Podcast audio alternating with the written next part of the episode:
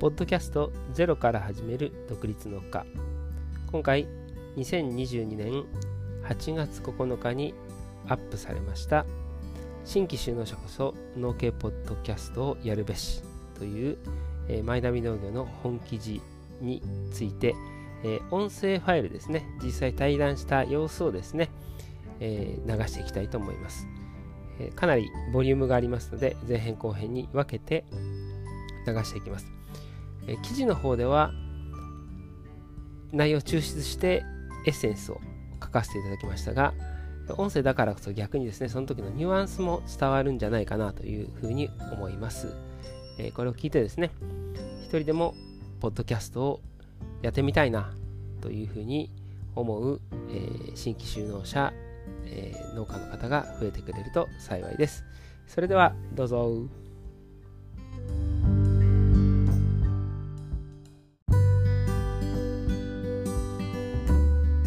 皆さんこん、こんばんは。こんばんは。こんばんは。はい。えー、っと、まあ、何度かあの来てますけど、今回ですね、えー、お呼びしてポッドキャストは、えー、私自身非常に、えー、まだやり始めて日が浅いんですが、きっかけになったのは今日来られてるお三方が、えー、やってらっしゃるアグリミュージックレディオっていうのに出させてもらって、なんかそれまでポッドキャストっていうとイメージ的にはあなんかツイッターのようなこうつぶやきっぱなしみたいな感じで、まあ俺もそんな年だしやることないだろうなと思ってたけど、なんかやってる人同士のわちゃわちゃ感がすごく楽しそうで、やってみたら実際こうつながるツールとして良かったなということで、どちらかというとこうえポッドキャストの質とかそのやり方っていうよりもやった方がいいよみたいな感じの、えー、実践版でどんなことがあったかっていうのをえー、聞いていきたいと思います。じゃあまずですね、えー、と自己紹介とポッドキャストをやり始めたきっかけからあ伺いたいと思います。えー、順番的にはですね、ではあのポッドキャスト歴が古い方から聞いていきたいと思います。はい、まずはじゃあ、えー、佐藤さんお願いします。はい、皆さんこんにちは。えー、と静岡県富士宮市でいちごとぶどうで新規就農しております佐藤文則こと佐藤と言います。えっと、ポッドキャスト番組はにせんじゅうきゅうねんのじゅうがつから配信しておりまして、まあ、言ってもなんかすごく早く出してるような感じで先ほど聞こえたかもしれないんですけど、そんなに差はなくて、まあ、さんねんもうちょっとで経つって感じにじゅうがつからスタートしてるので、あと今がろくがつの終わり、まあ、しちがつあたまだとあとさんかげつぐらいでさんねんって感じになります。うん、番組名は農道富士山号という番組を最初にスタートして、その後農業テーマパークを作ろうっていう番組もまた別でスタートさせて、今、えー、と一旦農道富士山号の方は休止していて、えー、リニューアルオープンをはちがつついたちに再スタートって形で今準備をしてる段階です。もうその時って農家や農家の研修もう農業研修中でしたね。はあ、すごい。きっかけはきっかけは、えー、っとそれこそ農系ポッドキャストって名前になる前に、その農業系のいくつかの番組ある中で聞いていて、あ自分もやりたいなって思った中で、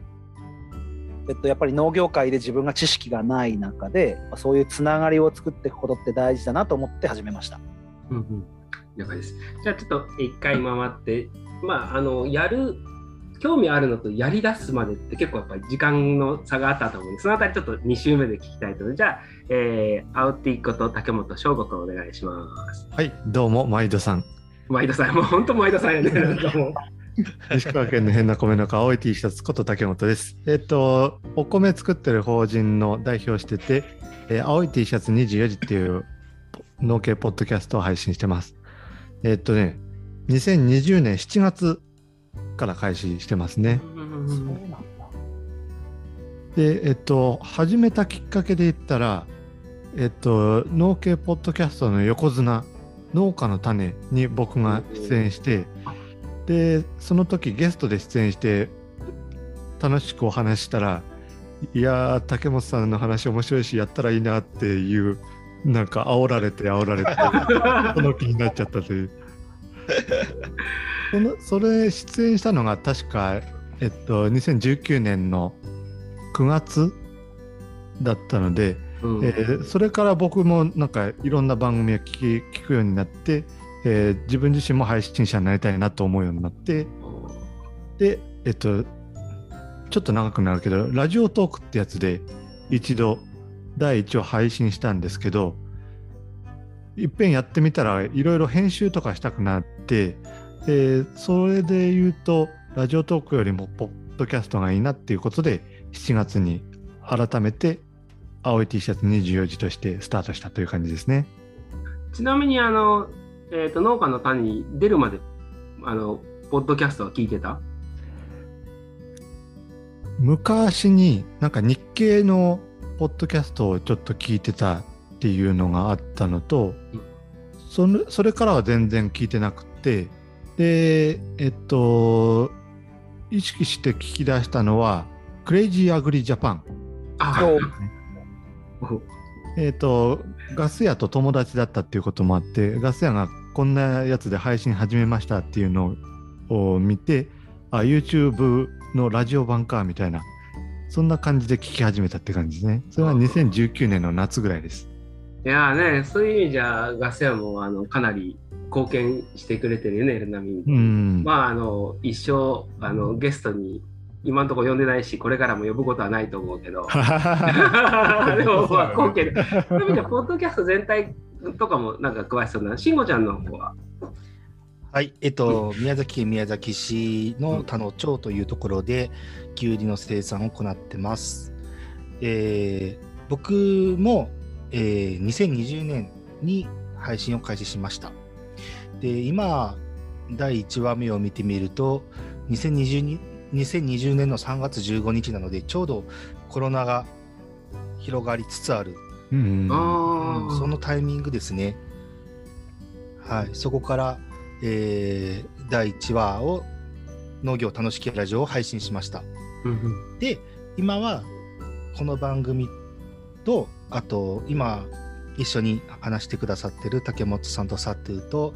他の農系ポッドキャスターの、えー、方々と一緒にアグリーミュージックレディオっていう番組を作って、うんえー、今日のホストの西田さんにも、えー、参加していただいたという経緯ですね。うんうんうんうん、はいでまた新しい番組作ってちょっと配信をします。はい、なるほど。いや、はい、ちょっとえっとアグリミュージックレディオの話は多分あの紙面上はカットされるかもしれないけど、はいはいはい、逆にそのえっとみんなも知ってるかもしれないけどふわっと知ってるぐらいなんでちょっと途中でもし時間あったらあのポッドキャスト用にアグリミュージックレディオの、はいえー、簡単なあのふ触れをちょっとしていこうかなと思うね。じゃあに週目ですね、えー、とまたサトゥの方に聞きたいんだけど、はいはい、あのもちろんそのサトゥはもう全く新規収納する前からの立場っていうことと、はいえー、とそのポッドキャストをやっぱりきっかけとしてはみんなポッドキャスト出たり聞いたり、えー、やっぱり農家の種が本当に大きいんだなって存在的に思うんだけど実際こう聞いていいなと思うのとやるまでにすごくちょっと時間があのあ, ある人とない人もいると思うんだけどだやろうと思ってからやるまでとやってみて、えー、その初回とこんなななんて最初からもうコンスあのな何でかって言ったら継続するっていうのが一番やるやってもねブログでも何でもやること自体はあっても継続するってすごく大切だと思うのでもちろんその視聴者の数って最初はもう全然いなかったりすると思うのでそのあたりのちょっとこう、えーやるまでと、えー、やってからその継続するまでの期間初期の頃っていう感じかなざっくり言うとそのあたりはどうだったのかっていうのをちょっと教えていただければ。そうですね、えっと、僕正直にせんじゅうきゅうねんのじゅうがつにいっぽんめ配信してるんですけど早いよねやっぱね。そうポッドキャストなんであの編集する期間があるじゃないですか、うんうんうん、最初あのあの iPhone とかで入ってるガレージバンドってアプリで編集したもんで、うん、いっかげつぐらい実は編集がしてたんですよ、うん、最初いっぽんめ出す時ってすごいな。実際は多分くがつの下旬とか中旬ぐらいに収録したものをじゅうがつに配信してるもんで、うんうん、ちなみにそのもうやろうって決めて時にはもうすぐ や, やろうと思ったの？そうですね、あの仲間がろくにんいたもんで最初はよにんでスタートしたんですけど、うんまあ、あのよにん集めるところからだったので、だけど僕ポッドキャスト聞き始めたのは実はにせんじゅうきゅうねんのしがつからなんですよ。うんうんうんうん、農業に転職するときにポッドキャストで知識を入れ始めたんですね。うんうんうん、そう、そこで、まあ、農業って検索したとこから始まって、で言ったらよんかげつぐらいでポッドキャストやりたいってなって、まあ、一気に仲間集めてもう始めちゃったって感じですね。お、そこはでも仲間集めからスタートしたの。そうですね、なんていうの、僕もともとその農業界に新しく教師から入ってくるときに、やっぱりその農業界に入るからには農業界のことを知るために人とつながらなきゃいけないっていう感覚があったので、つながるために何が必要かってなった時にポッドキャストってありかなって思って、仲間集めるところもそこですね。うーん、なるほどね。まさにじゃあ今日の本当にテーマだけど、つながるツールとしてのポッドキャストっていうのを最初からもう思ってたっていうのはすごいね。そうですね。でもまさかこんなこんな皆さんと今ここで Zoom で集まってこういうつながりになるとまでは想像してなかったですけど、うんうん、でも初期の頃ってその配信しても今みたいにその農系ポッドキャストハッシュタグみたいなのもなかったなかったです。こう続けていくというか、こう初期の頃配信して反応とか、うん、これそれでも続けていこうと思った何かはどっかであったの？あのですね、えっと、とにかく今聞いてくださってるリスナーさんとかも最初そあリスナーさんとかがそうだと思うんですけど、僕らのポッドキャスト配信する人のことを結構なんかすごいあのタレントさんみたいに扱うあれ割れるんですよ。僕らなんか配信してるだけなんだけど、でそうやってこうやっていくことで自分たちがこうリスナーさんがついてきたりして楽しめていたので、こうキャリスナーさんとキャッチボールができてきたりとか、ムーブメントがちょっと起こせてきたりとかした時に楽しくなってきたので、別にその苦痛感はそんなに、まあ、スケジューリングはちょっと大変でしたけど、うん、どのぐらいに配信しようっていうのはこう決めてたの？最初からこうこのペースで出そうとか。そうですね、週いち配信はやっぱり決めてスタートしたので、まあ、どちらかというと楽しくて止まらなかったって感じですかね。もう話すテーマ、トークテーマって大体こう組み立ててからフリーで入ったらですね、えっとですね基本ゲストさんをお招きして、農道富士山号の最初のあれが静岡県富士宮市を中心にさまざまなゲストをお招きしてお送りする農系ポッドキャストですって紹介してるもんで、そのゲストが基本だったので、まあ、ゲストと柱を立てて細かい内容までは打ち合わせしないですけど、うん、この話この話この話ぐらいみっつぐらい立てて雑談していくような感じですね。あ、最初からスタイルはどちらかってらできてて、しかもその黎明期のポッドキャストの時代からってやっぱそういう意味じゃやっぱすごいね。うん、うんじゃあ、えっと、正吾の方は、竹本君の方は、あの、どまあ、うちのご、毎回言ってますけど、ご近所さんなんですが、えーまあ、もちろんその よんエイチ の会長、特に や, やってるもんね、やってて、うん、ポッドキャスト、それもまあ、あったから呼ばれたっていうのも あ, あるか、その登園で言うと、でもやり始めた時って、全くゼロベースっていうか、しかも一人でやろうっていう。時に実際その農家の種で出て向いてんじゃないって言われてやろうと思ってからやるまでどのぐらい？結構ね時間かかりましたね。実際こう農家の種の収録の時、それがにせんじゅうきゅうねん秋だったんで丸いちねんとは言わないですけども、それぐらい時間かかってるっていう感じだったのでっていうのもね、最初農家の種出た自分ってポッドキャストの配信って言ったら自分でサーバー立ち上げてページ作って、でえっと アールエスエス をそれぞれのプラットフォームに上げてとかっていう、そういうテクニカルなことをしなきゃ配信ってできないっていう時だったので、やってらんないなと最初思ってまるであのブログがなかった時代に自分とか林さんがあの エイチティーエムエル で毎日はいはいはいそんな感じですね。 ティーティーピー で上げてたみたいな感じだ。ああ、なんかほんとかぶるな、うん、でえっとガス屋とはなんかあの よんエイチ の関係で毎月っていうぐらい Zoom をみんなで集まる場にいて、うん、でその後の雑談の中で、えー、竹本さんなんか音声配信やりたそうな感じずっとやってますけどどうなんですかって こ, こと言われて、いややりたいけどすごいめんどくさそうやねっていうような話をしたら、今アンカーっていうアプリが出てきたんでそれだったら多分めちゃくちゃ楽ですよって教えてもらって、でそのアンカーっていうあの配信アプリを知ったのがきっかけで、いざ僕もやろうっていう風になったっていう感じなんで、そのアンカーが出たのは大きいきっかけになりますね、うん、確かにね、自分も今アンカーでしかやってないけど、アンカーやればやるほど逆にまたさ、今度は逆に入り口で知ると今度はガレージバンドとかそっち側に行きたくなるけど、最初からガレージバンドとかだったら大変かもしれないけど、はいはいはい、やっちゃってハマった人は次のステップ行けばいいっていう意味では、うんうん、まあ、あの非常にアンカーはありがたい存在ですね。ありがたい存在ですね。最初からテーマっていうか、あの後でまあ一巡して聞こうと思うけど、まあ、今は本当になんていうかな、うーんとこれってやっぱり性格が出るなと思う、うんうんうん、あの竹本くんの場合ってすごくそのなんちゅうかな、こうどの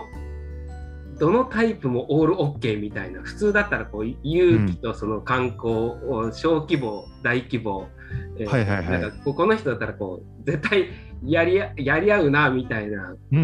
ん、こうなんかふわっと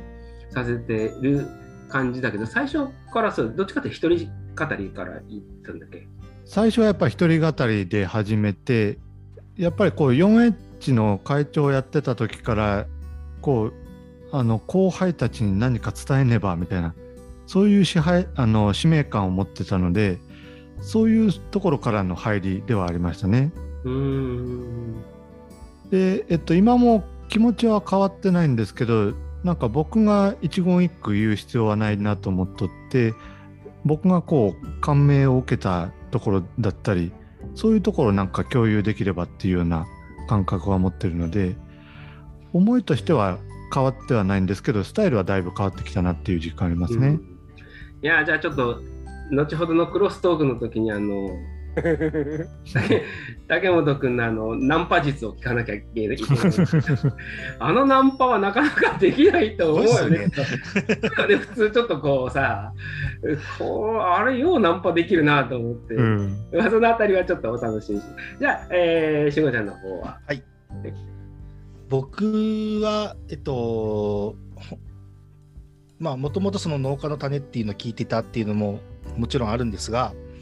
えっとその前に、えー、ラジオがないと退屈だったんですよ、仕事中が。あ、うん、でやっぱ同じ作業の繰り返しなので、こう何かこう作業しながらインプットしたいなと思ってて、最初はもう地元の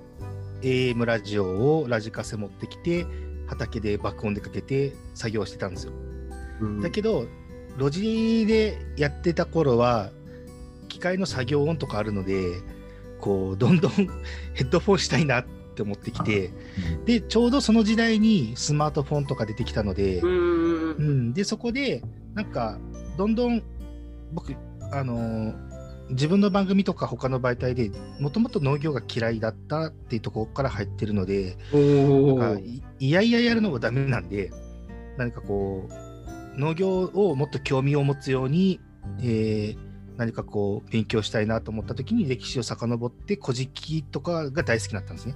うん、うん、で作業しながら古事記のことを考えるのがもうものすごく楽しくて、そしたらあ日本の神話と農業ってめちゃくちゃつながってんだなっていうところにまず気づきました。ですごい気づきだ、はい、そうで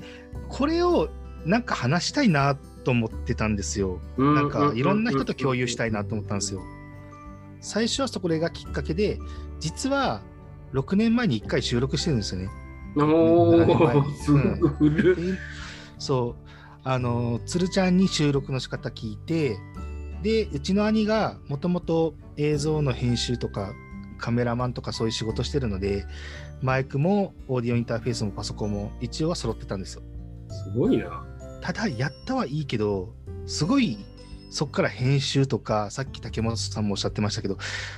記事まずブログにデータを上げるとか、そこがめちゃくちゃ壁だったですね。うーんうーんでそれをちょっと考えた時に、うわちょっとハードル高いと思って、ちょうどその地元でやってた勉強会の立ち上げ時期だったので、これどっちか絞らなダメだと思って一旦はポッドキャストを諦めたんですよ。うんである程度勉強会もできてきて、でちょうどあの、まあ、自分の中で気も熟してきたなってところであのちょうどそしたらね、あの本当アンカーっていうのがたまたま見つけられて、ああこれだったらいいんじゃないかなと思って、それでアンカーで上げたってところで、あとはもうそれこそ身近にツールちゃんがいたので、ずっとどうすりゃいいのって聞きながらやってったと、うん、そんな感じです。あ、はい、い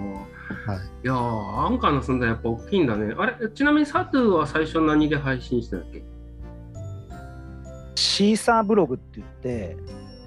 ブログに アールエス ブログに音声を貼り付けて、うんうんアールエスエス っていうそのブログの中にある音声の住所を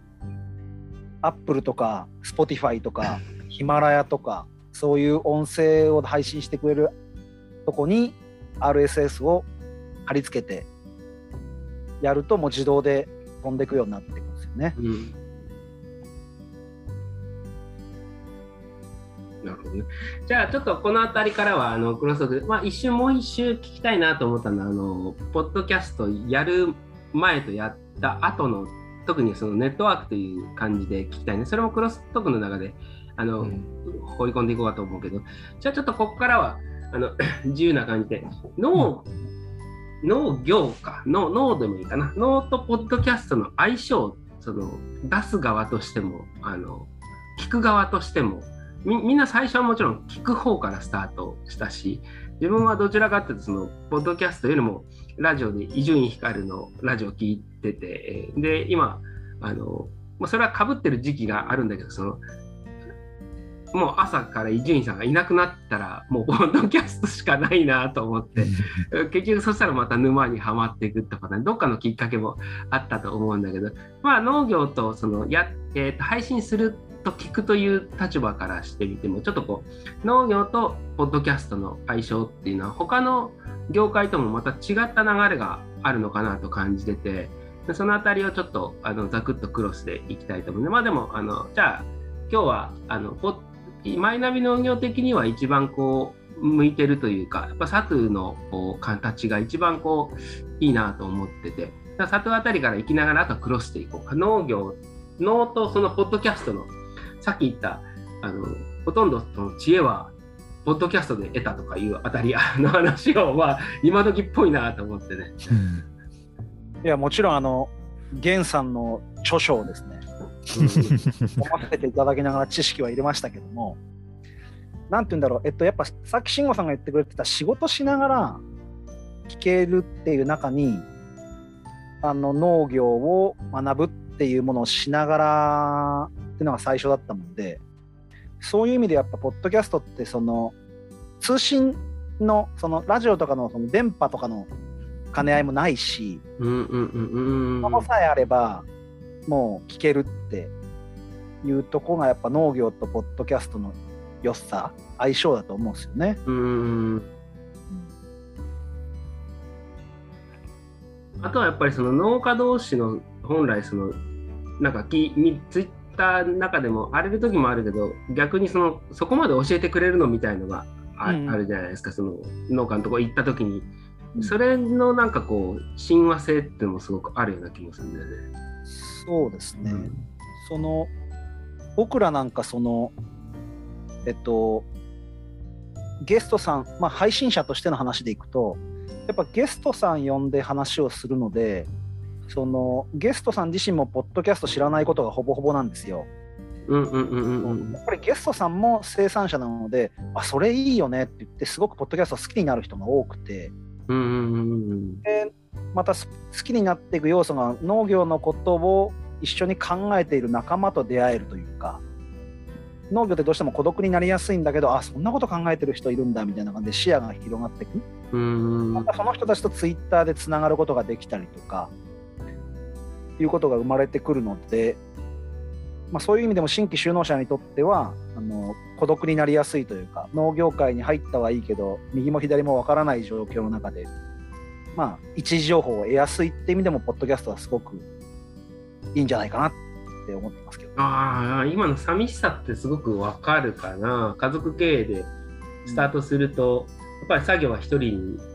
になって、まあ、もちろん家族もいるんだけど、うん、あの気持ちとして外に分かってもらえない。だからポッドキャストってその同業者が喋ってるってなかなか言ってしまったら素人喋りだけど、だからこそこう近しく感じる部分っていうのもあるかもしれないね、うん、そういう意味じゃあの、まあ、クロスなんで本当にガンガン喋ってもらってるんで、まあ、順番通り振っていくと、あの竹本君の方はなんかの脳とこう相性というか、そのあたりは。そうですね、結構これも源さんがよく言う言葉で言う、農業と一言で言っても幅が広いっていう、工業と一緒でっていうようなところなので、なんというか重複があんまりないというか、うんうん、なのでみんなの話それぞれが面白いっていうところはあって、で普通なんか農家は 農, 農業系の情報を入れるってある程度のレベルに行くとそんなん聞かんくてもみたいな、そういう話にはなるんですけど、なんかそういう世界線じゃないような感じなんですよね。農業の基本知識を学ぶっていうもんじゃないし、うん、経験談だったりとかそういうエピソードを聞くっていう点で言ったら、うーん、情報を仕入れるという言葉で言ったらそうなっちゃうんですけど、その多様性というかバリエーションというか、そういうのが聞き応えになるなっていうのは感じますよね。うんうんうん、幅広さは確かにね、よく自分は山崎パンとあの町のパン屋さんの違いぐらい本当は農業ってあるんだけど、うんうん、ご近所のね竹本君のうちも全然あのやり方もあれも違うのに同じ農家っていうのは、はい、まあ、ありがたい時もあるんだけど、それを分かってもらえるという手段としてはすごく農業っていいし、うん、今まで農業ってどちらかっていうと暗いというか大変っていう、うんうん、イメージからすごくまた、えー、聞いてポッドキャストが生まれてどこまで変わってるかって分かんないけど、かなりツイッターとポッドキャストでイメージが変わってきたかなっていう感じはちょっと実感としてあるかな。で、分かんない人には例えばあのアグリミュージックレディオもそうだし、うんうん、えー、なんだっけ、えー、とそれこそ鶴ちゃんちがやってる、えー、と Spotify とかドアサイしたクロップスあそうそうそうとか聞いてねって言 う, 言うとその全てがこう分かるっていうところも出てきてるから、うんうん、前と後では全然ちょっと違うのかなって感じもするよね、うん、そうあのー、あの米農家的なことで言ったら北海道の農家の一服の番組で直巻きとはみたいな説明始まって、うん、直巻きとはっていう情報は僕はいいわと思うけど、けど聞いちゃうんですよね。直巻きとはっていう説明は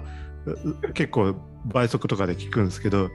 でマッサンのとこが実際にどんな風にやっとるかとか、うん、そういう話になるとやっぱり興味がすごく湧くっていうようなところなので、うん、そこはなんか面白いところですよね。うん、まあそうだよね。でも確かにクロップスで考えてたらもう多分オリーブは一生俺はやることないけども、はいはいはい、やっぱり聞く立場の時ってすごく面白いのが、あのあれだから別にその農家向けにやってるわけじゃなくて、どっちかというと逆に、えー、っと農家のことを深く知ってくださいねっていう、しかもそれには農家っていう人がいるんですよっていうのがこうあれなんだけど、自分だと聞いてて立場的にその非常になんか面白いというか、あの、うん、全く観客のように聞いてるけどもどんな作物も分かるっていう実感と、だから同志感とお客さん感とがこうあるっていう、はいはいはい、同時に味わえますよね。そうそう、同時に味わえるっていうのはあるから、近しくなれるっていうのはあるから、うん、あのクロップスなんかはやっぱり僕らゲストで出るときって明日スーパーに行ってリスナーさんが撮ってもらえるように話をしようっていう一つの柱があって、うんうん、そういう意味でそのなんて言うんだろう、それぞれの番組、楽しきラジオも、ね、古事記の話やったりとかで、クロップスはもうそういうコンセプトでやったりとか、配信する側のいろんな意図があるもんで、さっきのお米の農家の一服と青い T シャツのやつ、同じ作物米語ってても全然アプローチの仕方が違うっていうのもやっぱこの今農系ポッドキャストって配信者が吹いた中だ、中だからこそリスナーさんが楽しめる東京だし、うん、お米でも一反やってる人と一丁やってる人じゃ全然多分機械も違うしやり方も違うし、うん、そういう面白さもあるかな、うん、やっぱあと声っていい、いいなって、なんだっけ、それこそ誰かが言ってこの間も言ったけど、あのツイッターでつぶやいたことってまあひゃくよんじゅうもじしかないから誤解を生むけど、声に関してはあんまり、あのこれに対してはあんまりその否定的な意見が少なくなるっていうのは声のメディアっていうのは、なんか動画よりも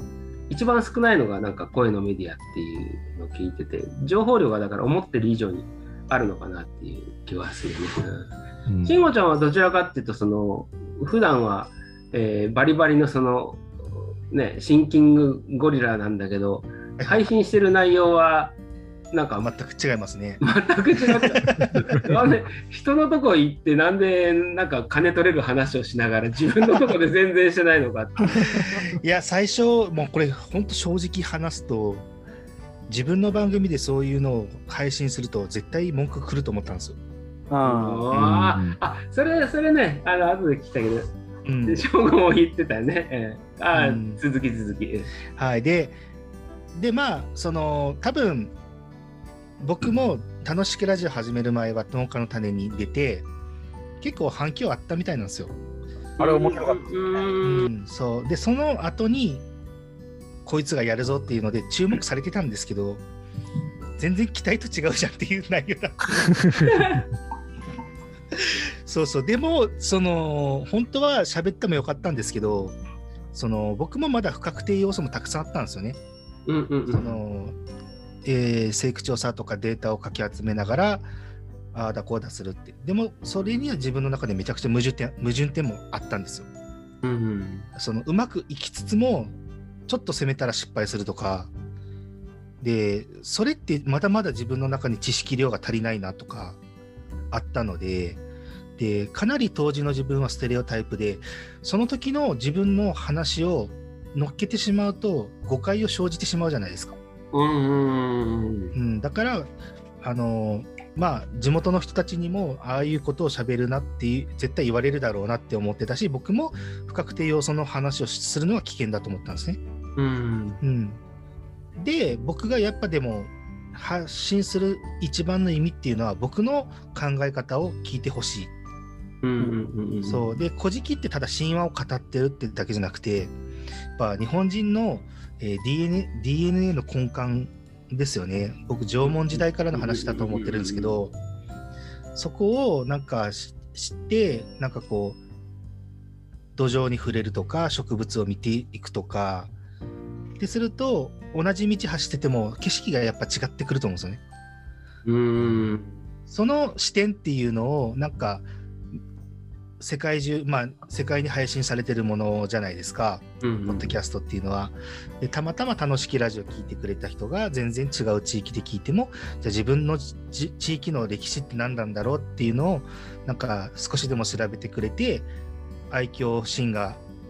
あってくれるといいなっていうのがやっぱりこう配信したいなっていうところだったので。うーん、あ、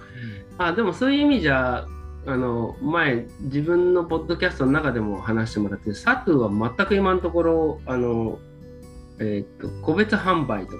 産直 イーシー とかの販売してなくて、しもちゃんも基本は、えーとうん、キュウリ、メインのキュウリは農協出荷。そうですね。で、うん、里芋とかはポケマルとか市場で、一応ポケマルは登録してるんですが、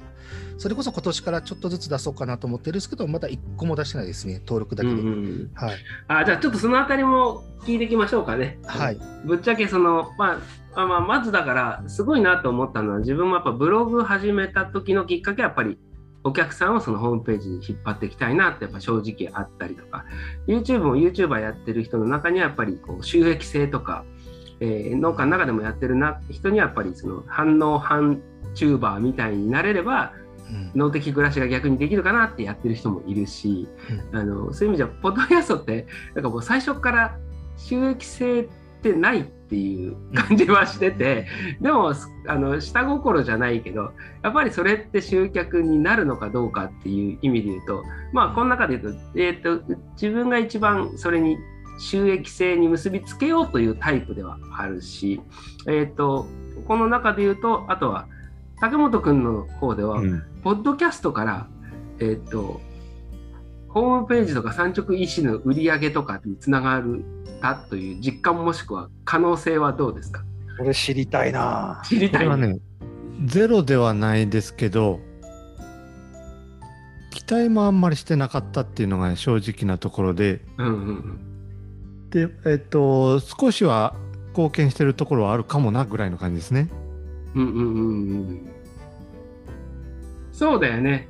うん、ジョンは今回やらなかった理由の一つは、収益性、単体収益性がないだろうなっていうのと、うんうん、えーともう一つは多分誘客に使えることはないかなっていうのがあって、うんうんうん、で最初からそういう思いでやってるからこそ言える言葉っていうか、なんかそのなんていうか、はいはいはい、変な話 YouTube とかホームページ、ブログってこう引っ張ってこようという気がちょ、うんうん、ちょいっとあるとちょいっとこうそういう書き方になるんだけど、うんうん、ポッドキャストって元からあんまりないという感じ、うんうん、してるところが、そういった意味では、あの慎吾ちゃんはそのそれこそ、ね、あの集客とか収益とか全く考えてないっていう。そうですね、僕のやってる事業で言ったらつながるところないので、そこは全然考えてなかったんですけど、うんうん、単純にあの全然そういう気持ちがなかったかというと、普通にありました。なんかうまくいって別の展開で収益があればいいなっていうのは考えてたんですよ、うんうん。ただやっぱりこの今だいたいさんびゃくさいせいからごひゃくさいせいの間をいってるんですけど、うんうんうんうん、その YouTube と比べるとやっぱり拡散力っていうのはまだまだないじゃないですか、うんうん、ただ僕はこのさんびゃくにんからごひゃくにんのリスナーめちゃくちゃありがたくて、やっぱ常にこの人たち聞いてくれてるんだなと思っていくと、なんかそれがまず嬉しくてやってるっていうのがあって、うん、アグリーミュージックをやり始めて、そのメンバーのみんなとそういういろいろ物々交換したんですよね、自分たちの作品の、ね、うんうん、そしたら、あ、なんかすげえ、なんかもう竹本さんのスペイン米とか、うん、あとを使って自分で料理したりとか、サトゥーのキラピカ食べて、あ、こんなイチゴあるんだっていう、なんか今まで気づけなかったその農産品の魅力にも気づけたっていうのがあるし、逆に言うとにねん続けてきて、その僕のキュウリを欲しいっていう人たちがちょこっと出てきたんですね。うん、うん、だから僕はあの今年の秋からポッドキャストをあのメインとしたホームページをちょっと立ち上げようと思って投資してるんですよ、今作ってて。でちょうどしちがつはつかに東京のビッグサイトで行われる施設園芸の大規模展示会があって、そこにちょっと一角座らせてもらうことになって、あのそこにポッドキャストの宣伝をしようと思って、でそこにこうやってつながった皆さんの番組にも誘導できるような仕組み作りして、なんかこう今までポッドキャストに興味のなかった人たちを名刺配ってちょっと引き込んでいこうかなと。でさっきも言ってたように、そういうなんか、あ、僕にもファンっているんだと思った瞬間、ちゃんとホームページの中でなんか自分の作ってる里芋だったりキュウリっていうのを本当少量で、全然少量でいいのね、うんうんうん、ちゃんと応援して応援してくださってるので、あの少し値段は高くなるんですけど、やっぱり送料もかかってくるので、うんうんうん、でもそれはあのまあ何ですかね、えー、お互いそういう持ちつ持たれつっていうのをリスナーさんと気づいていって、うんうん、やっぱりそのまあそれが直接じゃないけど、やっぱりあの人だから食べたいっていうのはね、うん、あのよくプロセスエコノミーの中でもう散々自分も言ってるけど、美味しくて、うん、えー、と安全で当たり前というベースの上にさらにっていうことでね、うん、そのもう、もう傷だらけでどうしようもないけどストーリーだけで売るっていうののプロとしては間違ってると思うから、うん、だから抜きにしておいて、でも、うん、それでも送料かけてもやっぱり買いたくなるっていう満足感のプラスっていう食卓の話題ぐらいでもいいと思うんだけど、それってやっぱりあるのとないとこれからの先ってやっぱ違ってくるのかなっていうのは。そうですね、うん、それは多分ポッドキャスター全体に思うのが、やっぱりあの農業なんだかんだで個人なんだけど、農業全体、その農業ってそれこそ山崎パンとあのパン屋町のパン屋って言い方したけど、それでもなんとなくこう農業自体をなんとかしたいって思いがなんかこうそこはかとなくあるから、イメージ変えたいっていうのはみんなポッドキャスターのこの共通してるのと、あのもう一つ今聞いてて思ったのは、サトゥのその寂しさが逆にリスナーがいてくれることのあの支えられてる感っていうのが、あの直接その監禁とかじゃなくて、まあ、その農業を分かってくれてるっていう安心感っていうのがすごくあるのかもしれないね、うん、そういう意味じゃサトゥはね、あの最初からもう全く市場出荷って最初から言っていて、それでもやっぱ継続していけてるっていうのと、まあ一つもう一つはこうブドウっていうのがあって、そこに向けてっていうのがあるから、にほん立てっていうのはすごく戦略的にやってるなとも思いながら、でもそこには思いがあると思うので、そのあたりはどうですかね。そうですね、あのいちごとブドウで始めるって決める前から、要は新規就農の認定し新規就農者の審査会を受ける前からポッドキャスト配信してて、うん、だから別に何を売るとか何を作るとかっていうことが明確にスタートする前からポッドキャスト配信してて、であブドウやってく、イチゴでここでやってくって決まった時に、あポッドキャストやっててよかったなって思うのは、やっぱりこのなんて言うんだろう、もうある程度自分がこういうことやってくってなった時に知ってもらえるっていう媒体がある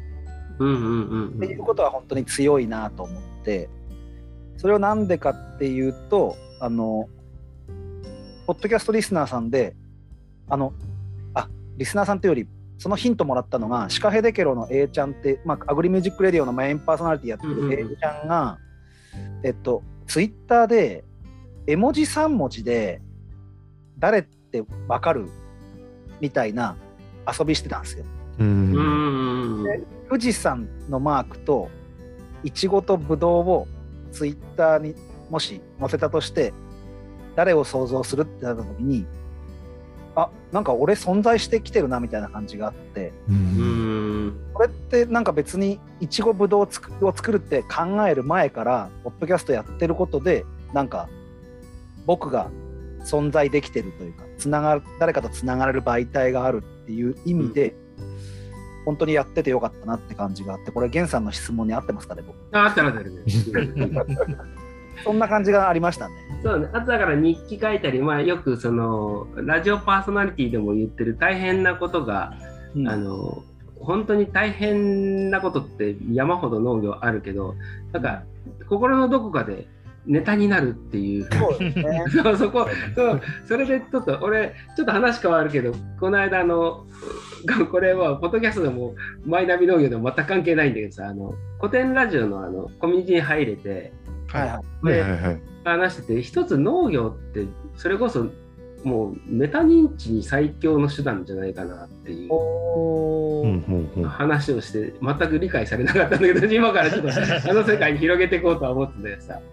なんかある意味そのメタ認知ってその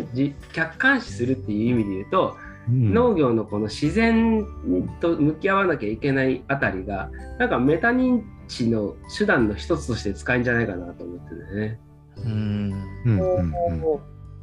うん、でメタ認知が進むとこう辛いこととかその幸福感とかもあの客観視ができた時の変わり方っていうのは、あの見方が人の目じゃなくて天の目とか自然の目になってくると違ってくるなという意味では、悟りに一番近いのが農業っていう話をして、農業業じゃないな、業でそこで経済性が絡むとまた意味が違ってくる。経営が絡んでくる。純粋な農作業してる時になんかこうメタ認知に近いものが生まれてくるなっていう、全く関係ないんだけど。